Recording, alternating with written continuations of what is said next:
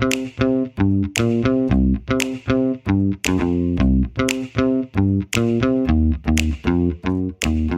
I'm Joe Cadwell, the writer, producer, and host of Grit Nation. But in this special episode of the Building Trades podcast, I'll actually be the guest on someone else's show. Join me today as I talk with Nate Wadsworth from the Essential Craftsman podcast. If you haven't heard of the Essential Craftsman, you really should check them out. I'm a big fan of their YouTube channel, which is hosted by Nate's dad, Scott. And in fact, I've been recommending his video series to my carpenter apprentices for years. They're informative, educational, and honestly, just a lot of fun to watch.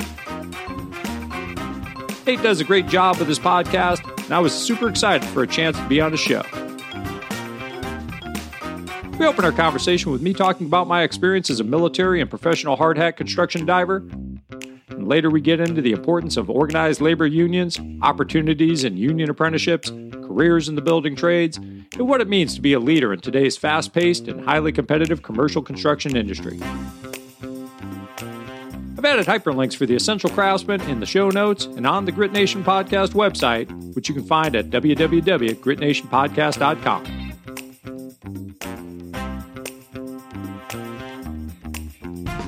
And now on to the show. Hey guys, our guest today is Joe Cadwell. Joe's a part of the Pacific Northwest Carpenters Institute, which is the local branch of the UBC, the United Brotherhood of Carpenters. This is the big union that carpenters and a lot of construction guys are involved with. So we talk about unions. We also talk about a, a big portion of Joe's career, which was in which was underwater, uh, not just welding, but also welding, but I should say commercial diving. This means installations and inspections and rigging and all kinds of things that happen under the water with these really specialized and highly trained divers who are uh, making our world function. And and Joe's um, had a lot of expertise and experience and really a whole career doing that. So I really enjoyed this. Joe has a podcast of his own, Grit Nation, which we will link to, which is a good place to find out more if you like uh, what you hear from him. Without any further ado, Joe Cadwell.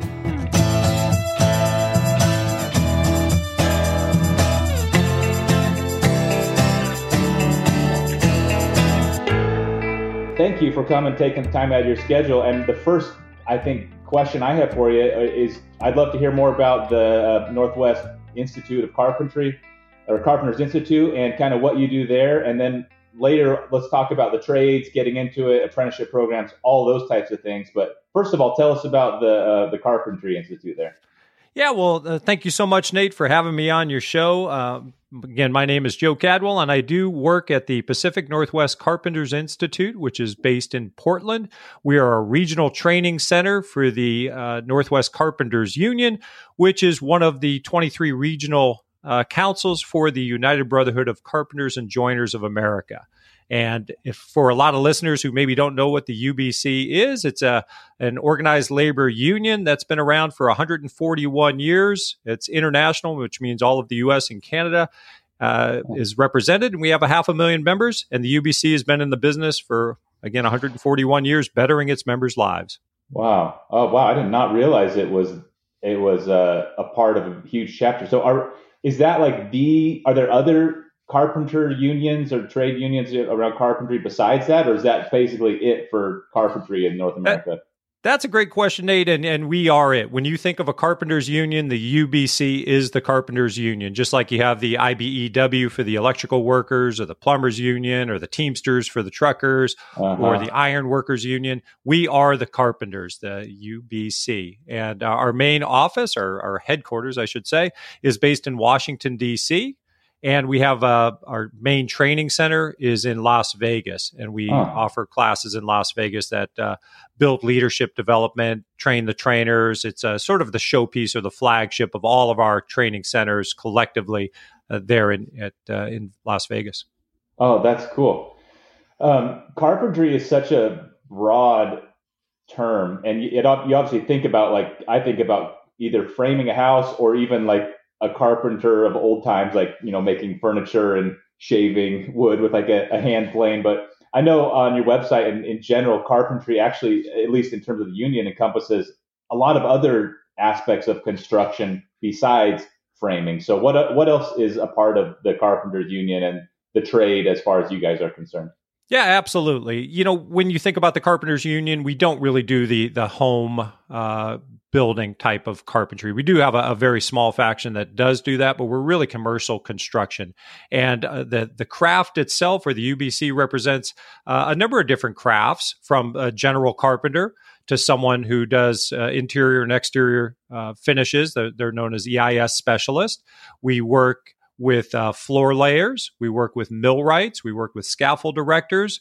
We have uh, pile drivers, which work putting in the foundations uh, inshore on, on skyscrapers or, or on the water where they do a lot of um, work on the water. And then my particular craft, while I have been in the UBC for the last 24 years, has been commercial diving.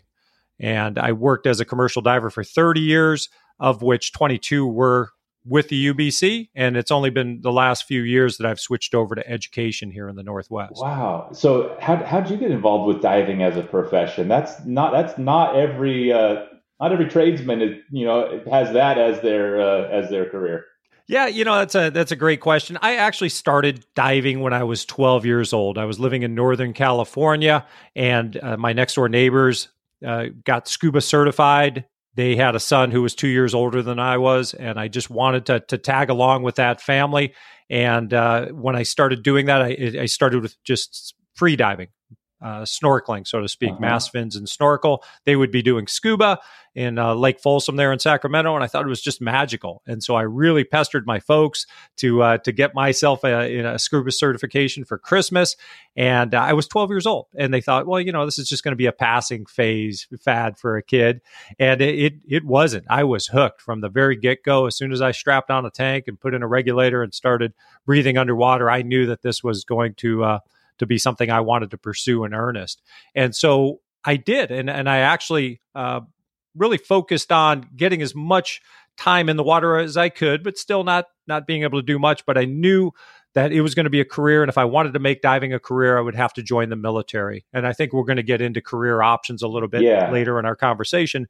But I, I, didn't have the grades to consider going to college. I knew what I wanted to do. I wanted to be a, a Navy diver. And so three days after exiting high school, I was on a delayed entry program and I was on my way to boot camp, which then transitioned to an A school where I learned the skill of welding. And then I took that uh, skill set and I went to U.S. Navy Deep Sea Diving School, second class diver school in Pearl Harbor, Hawaii.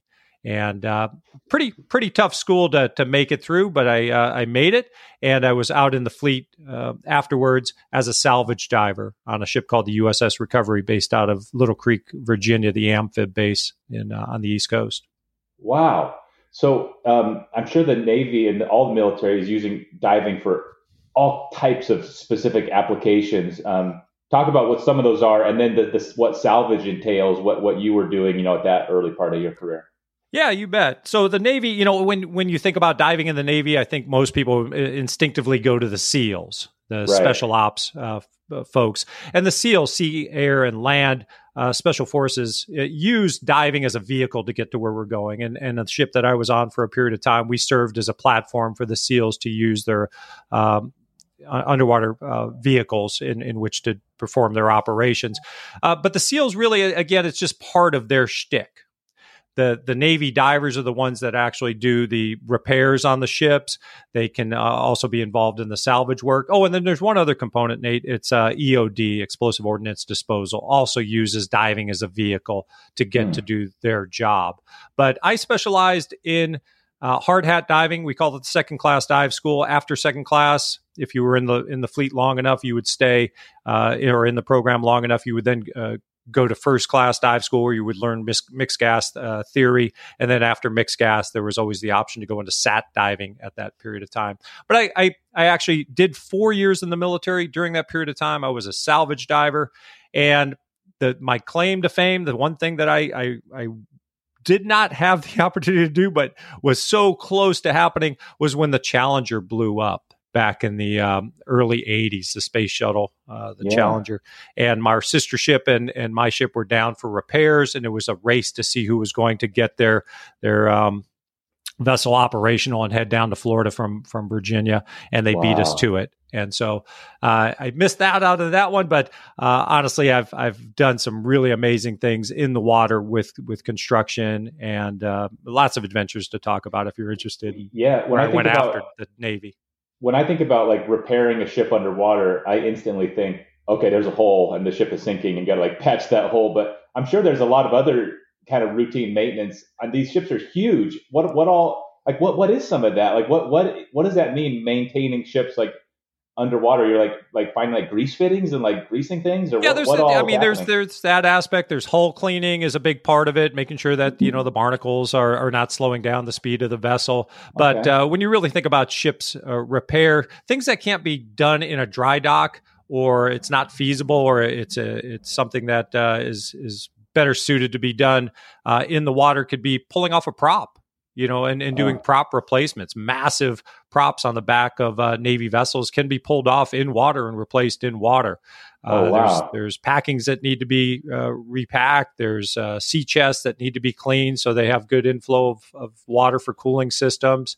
Uh, repairs to rudders.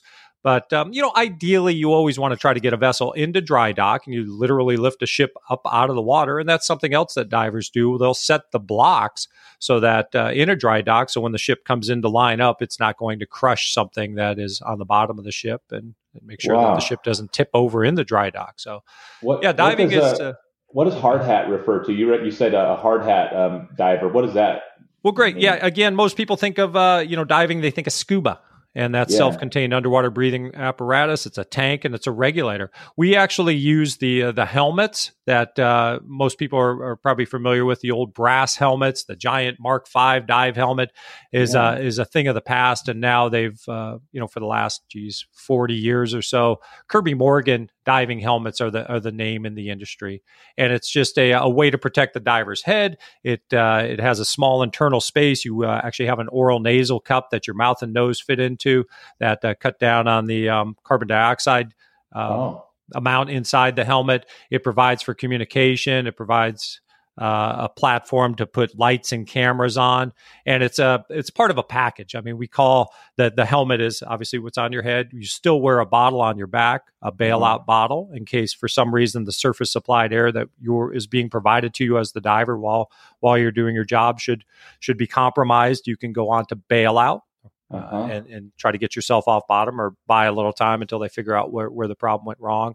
Uh, you wear a harness that uh, attaches an umbilical. A diver's umbilical is uh, your lifeline, so to speak. You have your air supply there. You have the strength member in case you really need to come up hard and fast on someone in the water. You've got a strength member that's going to be able to to oh. you know, support that. You have a communications cable. You have something called a pneumofathometer, and it's an open-ended tube that basically the topside supervisor will be able to accurately monitor your depth in the water. Uh, you have your lights and camera um, cable. And then, if you're lucky enough and you work for a company that's progressive enough, they'll actually provide the diver with hot water.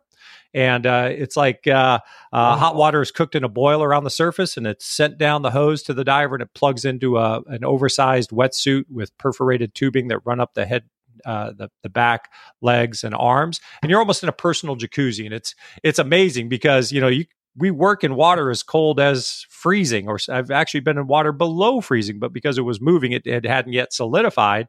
And when you're in that kind of water, you know, it, it doesn't matter how tough you are. After a certain yeah. period of time, your mind begins to wander and go off a task. But yeah. having that hot water being bathed in in in nice, you know, um, warm water will definitely keep you focused. Oh, I can't imagine the I say luxury, but probably after you experience it, it doesn't feel like a luxury. It feels like a safety item. I can't it's, imagine it, what an improvement that would be to those those guys. Massive, massive, massive, and you know, a lot of times uh, we're in the water from anywhere from from uh, four to six hours and if you're in the water for four to six hours, you really do begin to appreciate that. You know, summer months, there's not in the in the rivers and shallow water, is not really a need for it.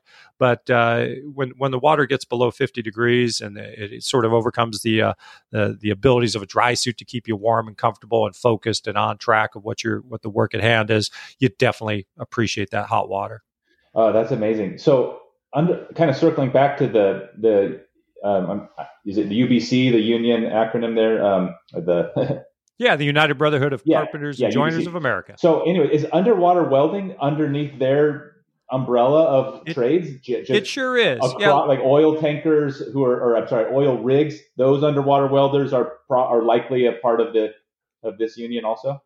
Actually, they are not, and oh. uh, you know we'll talk. Uh, hopefully, we'll talk a little bit about union structure and market shares and things like that. But the petroleum yeah. industry down in the Gulf of Mexico is historically a non-union uh, oh. arena, and so we don't have a lot of union presence. I think it was post Katrina, Hurricane Katrina, that came through some years ago. Uh, there was a huge vacuum in the Gulf of Mexico, and they brought in a lot of our uh, union contractors to get get the work done. But historically, the petroleum industry, one of the you know arguably one of the richest uh, industries in the world, is notorious for not paying their divers very well, and huh. so we uh, oh, because of because of the lack of a union presence. Hmm. So here in the Pacific Northwest, for example, we're we're union strong in the diving world, and most of the contractors uh, of size and and ability here in the Northwest are union contractors, and okay. through the, those um, uh, negotiated wages. Divers make a, a, really solid living, you know. And uh, again, going back to what you were talking about with uh, uh underwater welding, yes, it is part of the UBC structure. But again, we, with half a million members across the U.S. and Canada, I think, if I remember clearly, we're somewhere just around 1,200 unionized divers with strongholds okay. here in the Northwest, in the Midwest, like in um, Chicago area, and definitely over on the East Coast of uh, you know uh, Boston, New York, Philadelphia, and those areas.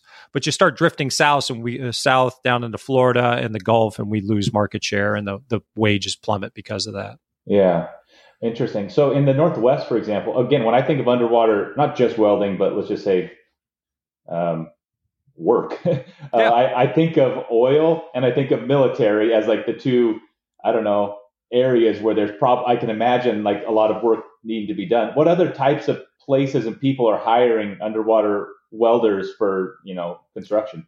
Okay, uh, great question. And again, you know the uh, the romantic notion uh, Nate, of a of a diver welding underwater is really just that. It's a romantic notion. Yeah. We don't really do that much welding. Uh, most of the huh. things that are put into the water that have been welded are welded topside. They're inspected. They're powder coated uh-huh. or painted. They're sent down and then they're flanged and bolted up flanged up and, and, put together by divers underwater. We really do try to get away from uh, underwater welding because it really is time consuming and yeah. it is a, a, very, very specialized. I, I am I can stick metal together underwater. Don't get me wrong, but it's truly an art form. Welding in in and of itself is a, an art form on the surface. When you put some under uh, underwater, it it's just a long, tedious process, and not everyone is a Picasso.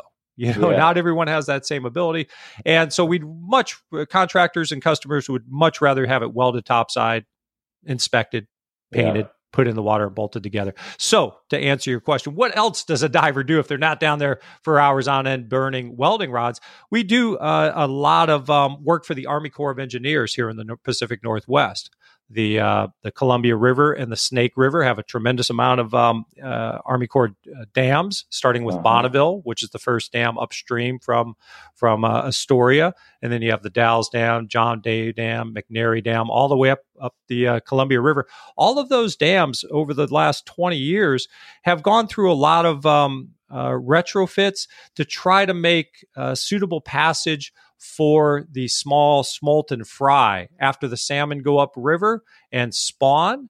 Uh, those small smolt and fry, when they start exiting uh, or leaving their um, spawning ground, so to speak, heading out to the ocean to mature, have to make it past these dams. And there's they only have a couple options. You know, they either go through the turbines or they go through the spillways, and both of them are just horrible. A, a turbine is basically a giant blender, and a spillway just disoriented disorients those small smolt and fry to such a level that it, they're easy pickings on the downstream side for birds of prey and things like that. So over the years, I've made a, uh, a, a fairly good living uh, on those dams, putting in safe passage that uh, environmentalists would first identify as, as viable means of, of uh, rerouting the fish around there. We'd put in prototypes, we'd put in monitoring gear, and then uh, the studies would go on. We'd pull all that stuff out. They may revise what they, we put in the water one season, modify it a little bit, put it in the next season, and then eventually we'd put in the full size structure. And again, it's all about allowing safe passage for those smaller fish to make it downstream.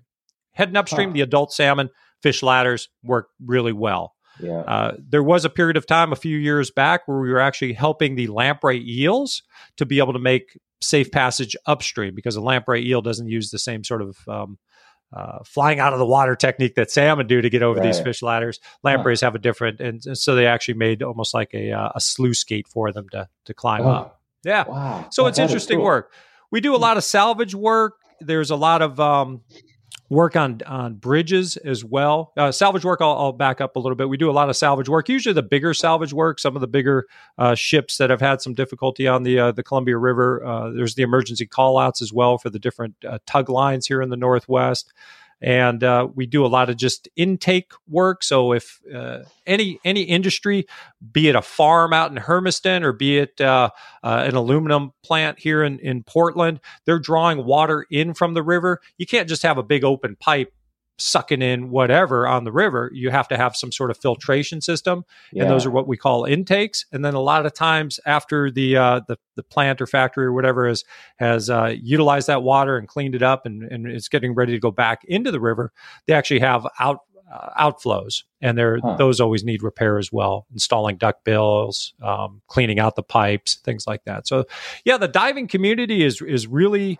uh, a tight community here in the Pacific Northwest. I think there's about 140 to 160 uh, folks like myself before I retired from the from the trade who actually make a, a living full time as commercial divers.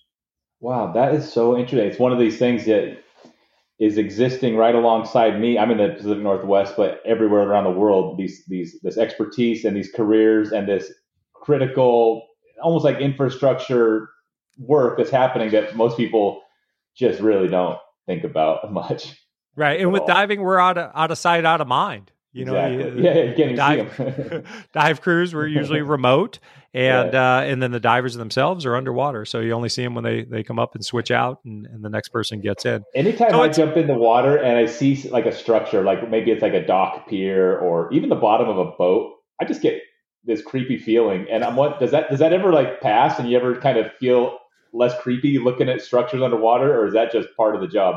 It, I think you know at a certain point it's it's part of the job. Uh, I was always fascinated by it. I remember one of my the very first dive out of my uh, recreational dive class that I took back in the uh, the late seventies. I was in the Sacramento River, and uh, my my buddy and I we kind of messed up on our planning a little bit, and we were diving solo because we only had one backpack to hold our our tank on. And here I am, 12 years old. My, if my dad's listening now, he's, he's, he's shaking his head. But uh, 12 years old, my buddy went down first, uh, dropped about 40 feet into the Sacramento River in a little eddy there. And he goes, Man, it's going to be creepy when you get down there. And I said, Why is that? He goes, All the salmon had, had spawned and died. And it's just like a mass graveyard oh. down there. And I was like, Oh. So again, you know, my very first dive out of class, the number one thing they say is always dive with a buddy. Well, what am I doing? Not diving with a buddy. I get yeah. this gear on, I drop down nice and slow through the water column, and it uh, it goes um, dark pretty quick, and it's kind of murky until I get about five feet off bottom. And the first thing I see when I get close to bottom and, and the visibility turns crystal clear is just this, just hundreds and hundreds oh. of of dead salmon there, and just different. Uh, um, arrays of decay. And uh, yeah, it was interesting. So that started me off. Uh, since then, you know, I've seen some some amazing things, some some big animal encounters. After I exited the military, I ended up teaching scuba diving for eight years in the South Pacific and the Caribbean. I was really really fortunate to be able to work in countries like Australia and Thailand and Mexico and uh, just in Fiji, and just really enjoyed those um, interactions with with the the, the the, the marine life, with the big animals, and with the customers as well. I would literally teach people to to feel comfortable in a completely foreign and exotic world and wow. uh, I enjoyed the heck out of that. But when I turned 29, I realized when I was in the country of Sweden, where I'd followed one of my students to her homeland, that things were going to need to change, and that's why I had to shift gear from from teaching scuba diving and get back into my roots. And that again goes back to the hard hat diving that I had um, knowledge that I would gained in the military. So that that's when it became a little more uh, commercial oriented in terms of uh, the building and construction underwater work as opposed to the more recreational side. Even though there is a you know money to be made and certainly a lot of people earning a living um, focusing on that aspect of diving, but you you kind of recentered to the commercial aspect. Yeah, I, I, definitely had to. I mean, after eight years of teaching diving in all these remote locales, I really had a, a tan that was fading fast and a, and a, uh, uh, a bank account that was uh, fading even faster. So I was yeah. happy to to have the had had the opportunity in the military to to get a skill set that right. I could uh, fall back on, and it turned out to be uh, the the best decision I could have made. After having left Sweden uh, as a commercial diver there for a few years, working inland primarily, I ended up here in the Northwest and stumbled into my my uh, union um, job. And i and and i did not know much about unions. I think we talked about this yeah. earlier. And i uh, just like you i didn't really know much about unions. I didn't know what they provided and the structure and and the opportunity that uh, was in front of me. And i'm so glad that i, I did uh, recognize it and uh, grab hold of that opportunity when it presented itself so talk, let's talk about unions a little bit, and and maybe your experience is a perfect place to start because I've always had this conception that getting, let's say, a union job or I don't know, just getting involved is challenging. You know, I, have always thought of like the union guys as like the highest level expert. They get paid the most. They are really well trained, and I just always assume that those jobs are tough to get. But it, how does someone go about uh, getting trained to work for a union? You said you kind of stumbled yeah. into it, which I'm sure there's a story there. But how, if someone's listening to this and they also don't know a lot about unions, but they, you know, they're they're fault they're tracking with us. Um, how do you explain this to them? Yeah, well, I, I, you know, they are. I won't say they're they're hard to get. They are hard to retain because uh, obviously, as as union carpenters, whether you're a commercial diver, a general carpenter, an EIS specialist, a millwright, scaffold erector, or, or pile driver, uh, we uh, do demand a, a higher um, wage of living. Okay, through collective bargaining, we've already negotiated that with our union contractors, and so we, uh, right off the bat, have a livable wage as a, mm-hmm. union member. We also earn benefits, medical, dental, and vision benefits for our, not only for the member, for, for, for their families as well. Uh, add to that a pension package that know we are, are um, contrib- being contributed to uh, access to training which keeps us definitely on the cutting edge of, of technology and, and advances in construction.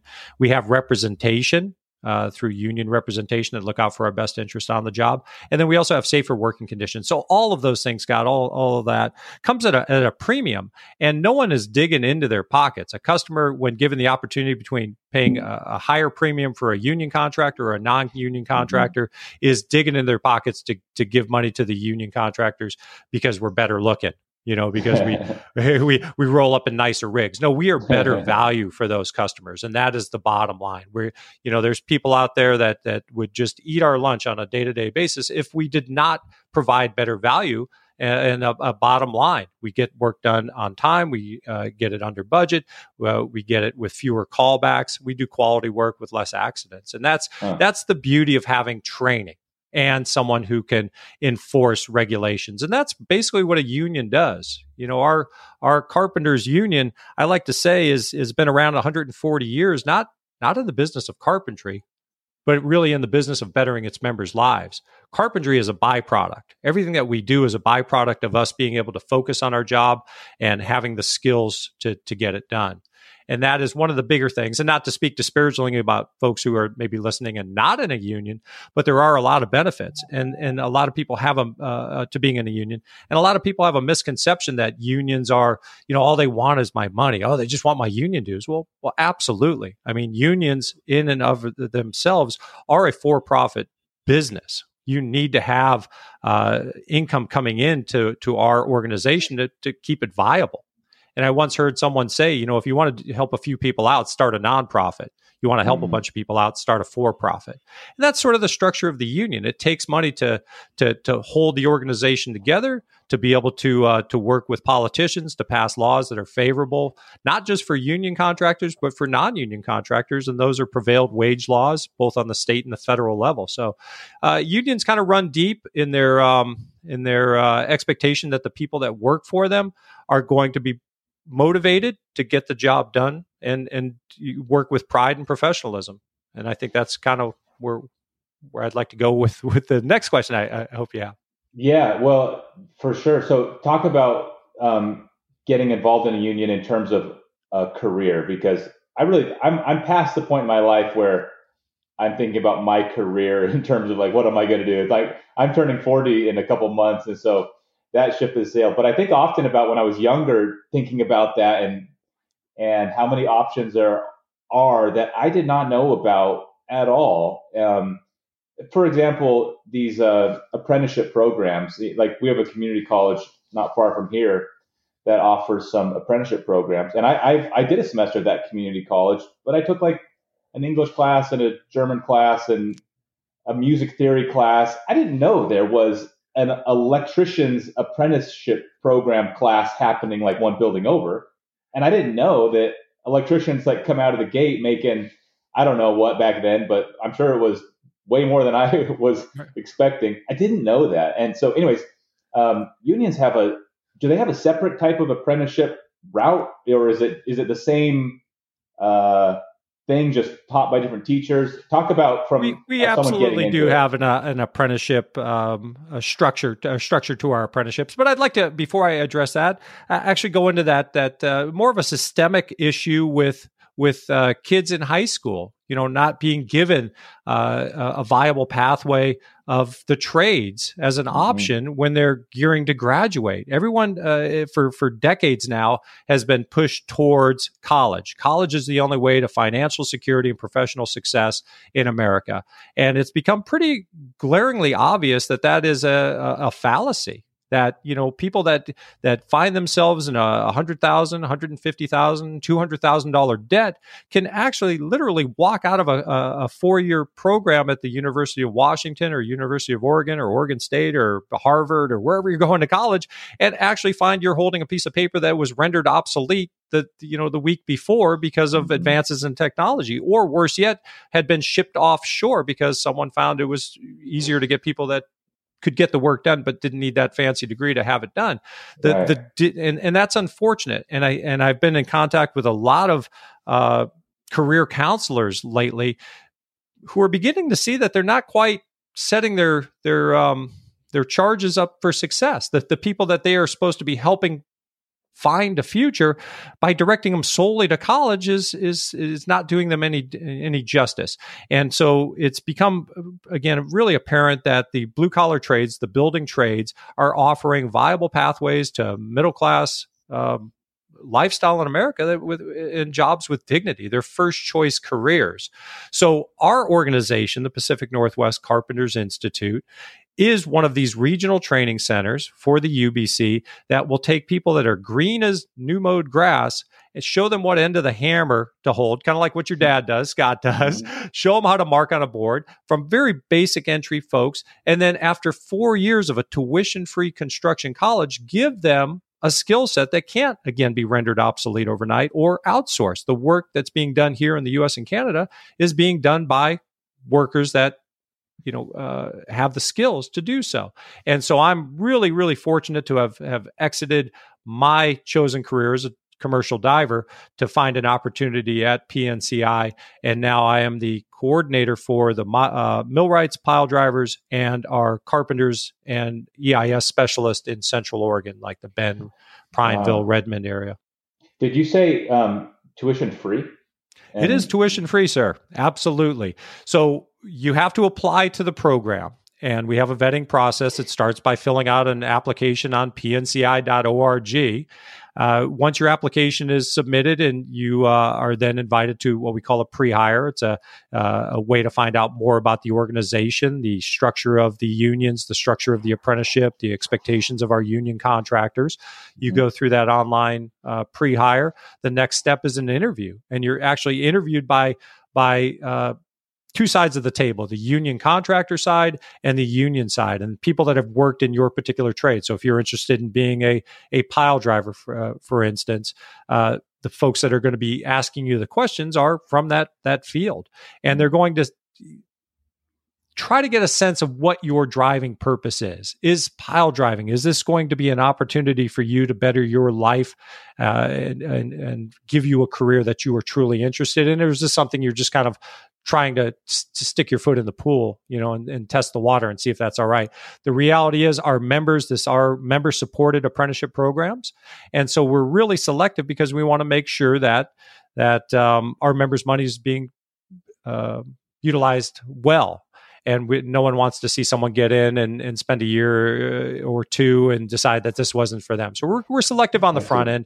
The work eventually will weed out you know the uh, uh, the folks that truly didn't want to be there and it's a difficult as you know uh, nate you know construction is a difficult industry but if you can get that application in that pre-hire done that interview done and get yourself onto a union job through a dispatch then you begin your apprenticeship and it is a uh, four year long tuition free construction college. The only thing that you're on the hook for at the end of four years is about a little under $300 worth of books and materials. Everything else wow. is is taken care of. It's it's the best kept secret in the building trades. The union. Yeah, I have this like skeptical like it doesn't make sense. So because it obviously costs a lot of money to um, educate and hire twenty thousand dollars. The facilities. It's exactly like I I understand why college is expensive. You know because it costs a lot of money to run a college and all of the things, all of the, everything that goes with it. And this is a little different, but a lot of those same costs exist. So, in other words, someone can leave their four year apprenticeship program and owe three hundred dollars and and have a a career, a, a, career like a certification or journeyman level or whatever the Absolutely. maybe there's a level before journeyman, but they're they, are they are qualified to apply to, for a position somewhere. Yeah, as you, you'll you'll have a journey level card and you have the skills. Again, you know, you your learning doesn't stop once you yeah. exit uh, our our training program. Now you have the next 15, 20, 25 years of your life to to continue to refine your craft. Yeah. But it it is it does sound too good to be true, but every hour that a union member works here in the Pacific Northwest, $1.07 of that goes to funding our education programs, either for the for the apprentices or for the journey level workers. So mm-hmm. if a, a, member works two thousand hours a year, there's two thousand dollars going into a slush fund that we use to fund these apprenticeship programs and the continuing education programs that are both our apprentices mm-hmm. and journey level workers can take advantage of to keep themselves competitive, so that we can offer more opportunities for our our contractors. How often are people applying who are like let's say like a little deeper in their career? They're maybe not right out of high school, but maybe they're in their 30s or 40s. Are people kind of using this as a new start for a, a total? We, we get a lot of emails from people who are not satisfied with like a, a job they have. And they, you mentioned romanticizing underwater welding. Well, we see that and get emails with people romanticizing every aspect of construction. Like, I just want to be swinging a hammer, you know, in the sun. And it does like sound nice. And maybe there's moments that are very nice. There's also a lot of moments that are a lot of it's it's work. tough and grueling and yeah, yeah. it's uh um, but it's it's it's deeply satisfying when you have those step back moments when you and a crew have finished a project and you can step yeah. back and put your hands on your hips and and realize that you have just built something that is going to be there for generations. I call it yeah. generational wealth. You know that bridge, that school, that courthouse, that stadium. That is generational wealth, and that is something that you know in decades from now your your kids or your grandkids will be able to point at and say, "Yeah, granddad built that courthouse." Yeah. You know, and it's something that uh, so many of the the um uh, the, the college degrees are not preparing people for it. A lot of that is uh, you push a button and, and your work goes away, and maybe it maybe someone sees it, maybe someone just brown files it, and you never know. Yeah. So it, it is it is interesting this this turn because there is a definite skills gap growing in a skills gap growing in America and Canada, where there's just not enough people to do yeah. that hard work, and so many people are are convinced that you know oh carpentry or the building trades are for folks that couldn't cut it in college. Well, no, not everyone is designed to for for higher education to that that level, that uh, that college degree. People that like to not only work with their hands but work with their head are the ones that are out there building the, the you know the infrastructure of America. So it's mm-hmm. it's uh we need to start bridging that skills gap, and one of the ways that we are really working on it here at uh, in our organization, the UBC, is through development of leadership uh, leaders and and through communication development and making sure that we have people that not only can do the work but can inspire other people to do their best on the job. And that has been one of the the major cultural shifts in construction industry. I mean decades ago and i'm sure your dad knows about it you know safety was was sort of an afterthought. You know mm-hmm. production get her done first and and we'll worry about safety you know last. Uh, that's changed. Obviously, we're a very litigious society, and people like to sue the heck out of each other. So it, it made good sense to try to cut down on the the amount of accidents and injuries on the job. And so safety has become one of those major cultural shifts in in the building trades. Drugs and alcohol uh, mm-hmm. zero tolerance now, and so many contractors again are really enforcing that, which is fantastic because you don't want to mm-hmm. be working at you know at heights or underwater or moving heavy steel or or yeah. uh, wiring up anything and have somebody who's who's not um, you know full fully cognizant next year and then this last uh, cultural shift really has been about uh, leadership development and communication training and making sure that you know we have the ability to respect each other on the job that we encourage each other to do their best and to uh, to, to to really meet our customers needs through that uh, level of professionalism that seems so to be lacking does that mean like in addition to teaching the trade skills they come out having classes and time learning these you know, leadership principles and how to communicate better. Is that is that what you mean by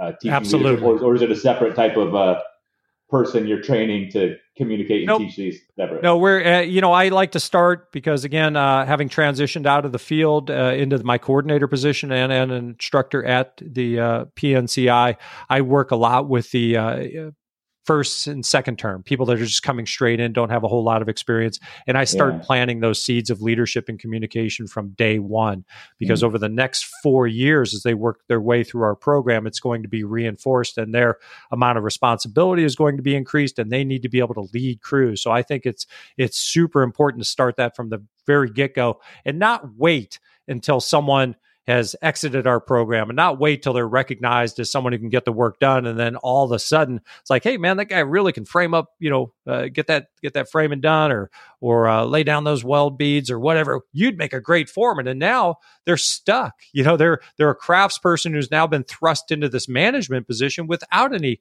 uh, education and and um, yeah. focus on leadership and communication. So it's there's no better time than the very first day of the very first class of a four year long uh, huh. construction college, and that's my my approach. And a lot of the folks that uh, within our organization, that is what we pride ourselves on. Now, the UBC is developing leaders. In the yeah, that's really cool. There's so many jobs that you take, and I've had a lot where you kind of get there and you're told like, okay, this is what you do, do this thing, and and you might do it for uh, whatever month or years without knowing what comes after that or what you could evolve into by mastering that you, you, know almost like you have like blinders on like this is what i do. So and i actually think about high school and you know education that way where we are educating kids on lots of things but some of the basics like financial uh, decision making and how insurance works which are, kind of never got mentioned in those situations. It kind of reminds me of that like these skills are important but without these other all other important skills, um, you can I don't know put yourself in a box a little bit. And from minute one for from a, for a kid or a new hire thinking like okay this is what you're going to do. And you know after a few years you might be operating that machine or driving that equipment or I don't know something else. That that I could see that being very inspiring for someone who has like a more mundane part of the job at the moment to understand like oh, I can see a bigger picture than just task at hand. Absolutely right, and like you said just just a few minutes ago, uh, in regards to opportunity, our average apprentice that comes into PNCI is 27 years old. So we're not oh. getting kids right out of high school. We get very few kids right out of high school huh. because they, it's a different generation, and again, the, the the system hasn't really directed them towards the the trades. So we get people that may have gone to college, maybe liked it, maybe didn't, you know, and and or went out and did some other type of work experiences, and then one way or another found out about the the union apprenticeships, and so 27 years old is our average apprentice, and it's uh, it's great to see the transformation in people uh, I see both ends of the spectrum where I work at at PNCI because again, I work a lot with the first and second term people that are coming straight in, mm-hmm. don't know much about the trades, and then I also teach OSHA and CPR first aid, which is one of the very last classes they get at at PNCI, and the transformation between uh, a first termer and an eighth termer is remarkable. Someone that is getting ready to journey out, the amount of self confidence, the amount of skills, how they hold themselves, how they communicate, uh, is is just really really. Um, uh, impressive, and it, it makes me really proud to be part of an organization that can provide opportunity for someone uh, in the trades and treat it like a profession and not something that yeah I couldn't do, figure out anything else to do in life. No, this is a first mm-hmm. choice career and a career that again is going to provide for you and your family for for decades to come. If you take care of yourself and you you uh, put in the hard work, man, I've I've profited greatly from it. And again, I stumbled into it. I did not know what I was getting into, but I am so thankful that I have because at now at age 57, you know, I'm just uh, very close to re- being able to retire if I wanted to, which is phenomenal with a really solid retirement. So yeah, I, I, can't say enough about uh, the unions and um, and and the building trades and the importance of development of, of, of leaders, and that's why I started the Grit Nation podcast, which I'm hoping we're going to be able to get into here in a little bit. About a year and a half ago, I did start my own podcast to address a lot of the things that we've been talking about to to shine a positive light on what it means to be someone working in the blue collar trades in, in North America and the opportunities that are available to us. And my podcast, I much like yours, I, I interview people, industry experts, people that are uh, have a lot to say about um, what it means to to um, hold a job with dignity in the in the building trades. And I'm, I'm you've had a lot of really interesting guests on there, and of a nice variety of um, ex- just different types of experts with different um, views on these things. Is, has that been? I'm assuming it's been interesting. What kind of things have you learned, and in what ways has hosting this podcast and having these conversations changed how you even thought about, you know, maybe your own career and your own uh, things you already thought you knew a lot about? Yeah, it, it's amazing to me. The more I learn, the more I recognize I, how little I thought I knew, or you know how little I really knew. Uh, every time I, I, meet someone that adds a little bit more depth to what labor history is and the struggles that it it uh, it took to get uh, things that we take for granted nowadays. The weekend, two days off saturday and sunday 48 hours back to back is a fairly new construct in the in the uh, the the larger arc of of mankind i mean it's only been really a hundred just over a hundred years that the weekends have been here yet we grew up with weekends our folks grew up with weekends. Their grandparents may or may not knew what a weekend was, and their, their great grandparents definitely didn't know what it, what they were. So, you know, understanding the uh, the role that when um, uh, when organized labor bands together to to fight for things like time off, safer working conditions, it's it's huge. I've learned a lot about uh, again communication. I talk with a lot of people that are uh, leaders in the industry, like Ken Rusk, who wrote a book called Blue Collar Cash. And again, Ken's uh, uh, recently been on with Mike Rowe from Dirty Jobs on a, a video that is uh, addressing that skills gap that we talked about earlier. So having the opportunity to talk with someone like Ken Rusk was amazing. Uh, I interviewed a, a motivational uh, lifestyle coach, if you will, named Brian Bogert on the show. And Brian Bogert, uh, at the age of seven, literally had his left arm ripped off his body in a parking lot of Walmart in Arizona by a pickup truck.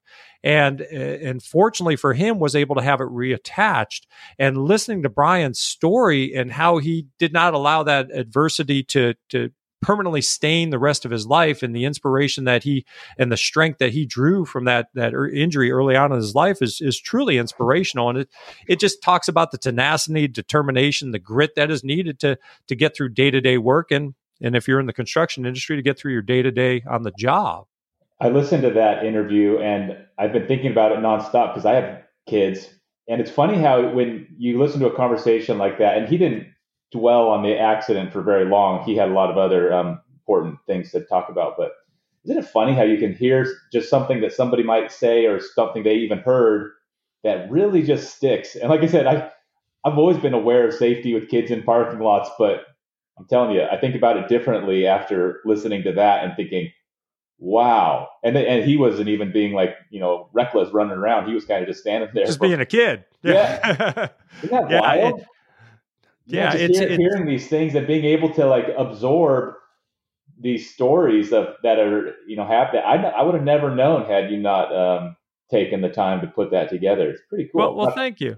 Yeah. yeah. it's been a labor of love. You know, when I first started the uh, the podcast a year and a half ago, I knew I liked to listen to podcasts. I wanted to to to be able to reach a larger audience. I didn't quite have an understanding of of how well received the show would be. So when it first started, it was grit uh, Northwest, a Carpenters Union podcast. And I thought, well, you know, just my students and some some local folks. But you know, when you put things out on the World Wide Web and through word of mouth, the show began to grow and grow and grow. And uh, and and so I f- figured, you know, let's rebrand it to Grit Nation, the Building Trades podcast, and let's make it more accessible to to folks. And it's not it's not heavy unionism at all. It's about just shining a positive light on the on people that choose to do the hard work of building again yeah. the infrastructure of America. And then I I, I approach uh, the, the, subjects by what interests me. I've listened to a lot of other podcasts that deal with uh, with labor specific in- issues, and they really seem to get deep in the weeds pretty fast.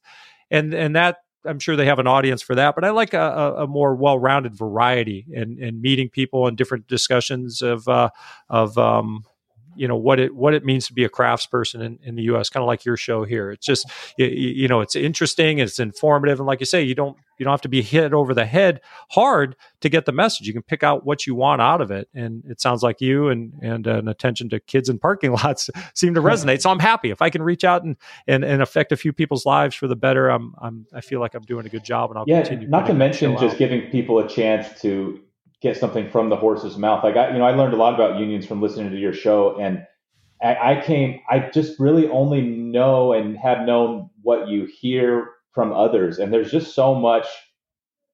Um, I don't know. Everybody has like their own experience that give them the reasons why they might have a strong opinion about things, which is perfectly fair. But it's pretty cool to have a conversation or even just listen to a conversation with someone who might have had a quite different experience with a could be a, a union in that topic, but even just trades in general and and careers like uh, you know that that is quite different than something I could have would have come across uh, on my own. And like I said, hearing about unions in this way is pretty. I my only other experience firsthand with unions was a, a my buddy had a next door neighbor who was a union boss. I don't know if that's, and I know it's not a technical career. That's all I knew. That sounds like the mafia there. I know. That's what I thought. He was like, oh, if this he he was a really skilled woodworker. He was in his garage just like building stuff, and he was retired. And my buddy just yeah, he was a union boss for a long time, and a really cool guy. And I it's literally all I knew was like oh, I asked him once or twice like what's that? What was that like? He was from back east, and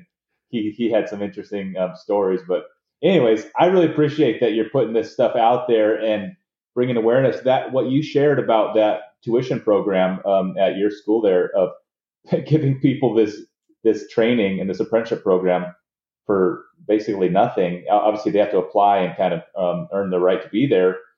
But wow, talk about um, talk about a life changing podcast for somebody who might listen, if not this one, maybe something else you're doing where they might go down that route and really help them out. So, yeah, I, I, sure hope so. Again, you know, whether it's going to be in carpentry with the UBC or the uh, the steel workers union, the electrical workers union, the uh, plumbers union, the laborers, all have great uh, programs. I'm particularly uh, proud of the UBC, and again, towards our uh, uh, emphasis and not just getting people who can do the work, but lead the work.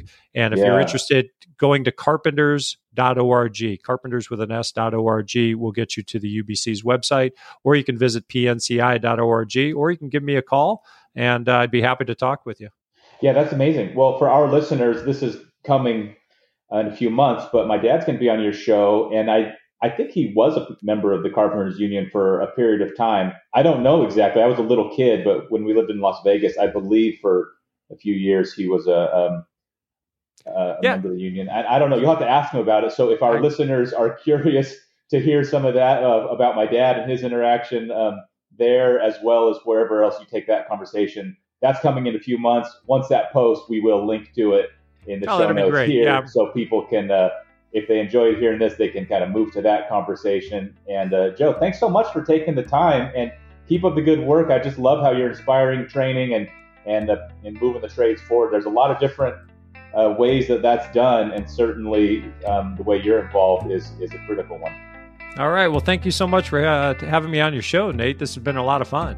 All right. We'll do it again soon. Thanks again. All right. Take care. Well, that wraps up this episode of Grit Nation, the Building Trades Podcast. For more information about the Essential Craftsman or how you can begin a career in the trades, be sure to check out the show notes for this episode or visit the Grit Nation podcast at www.gritnationpodcast.com. That's gritnationpodcast.com.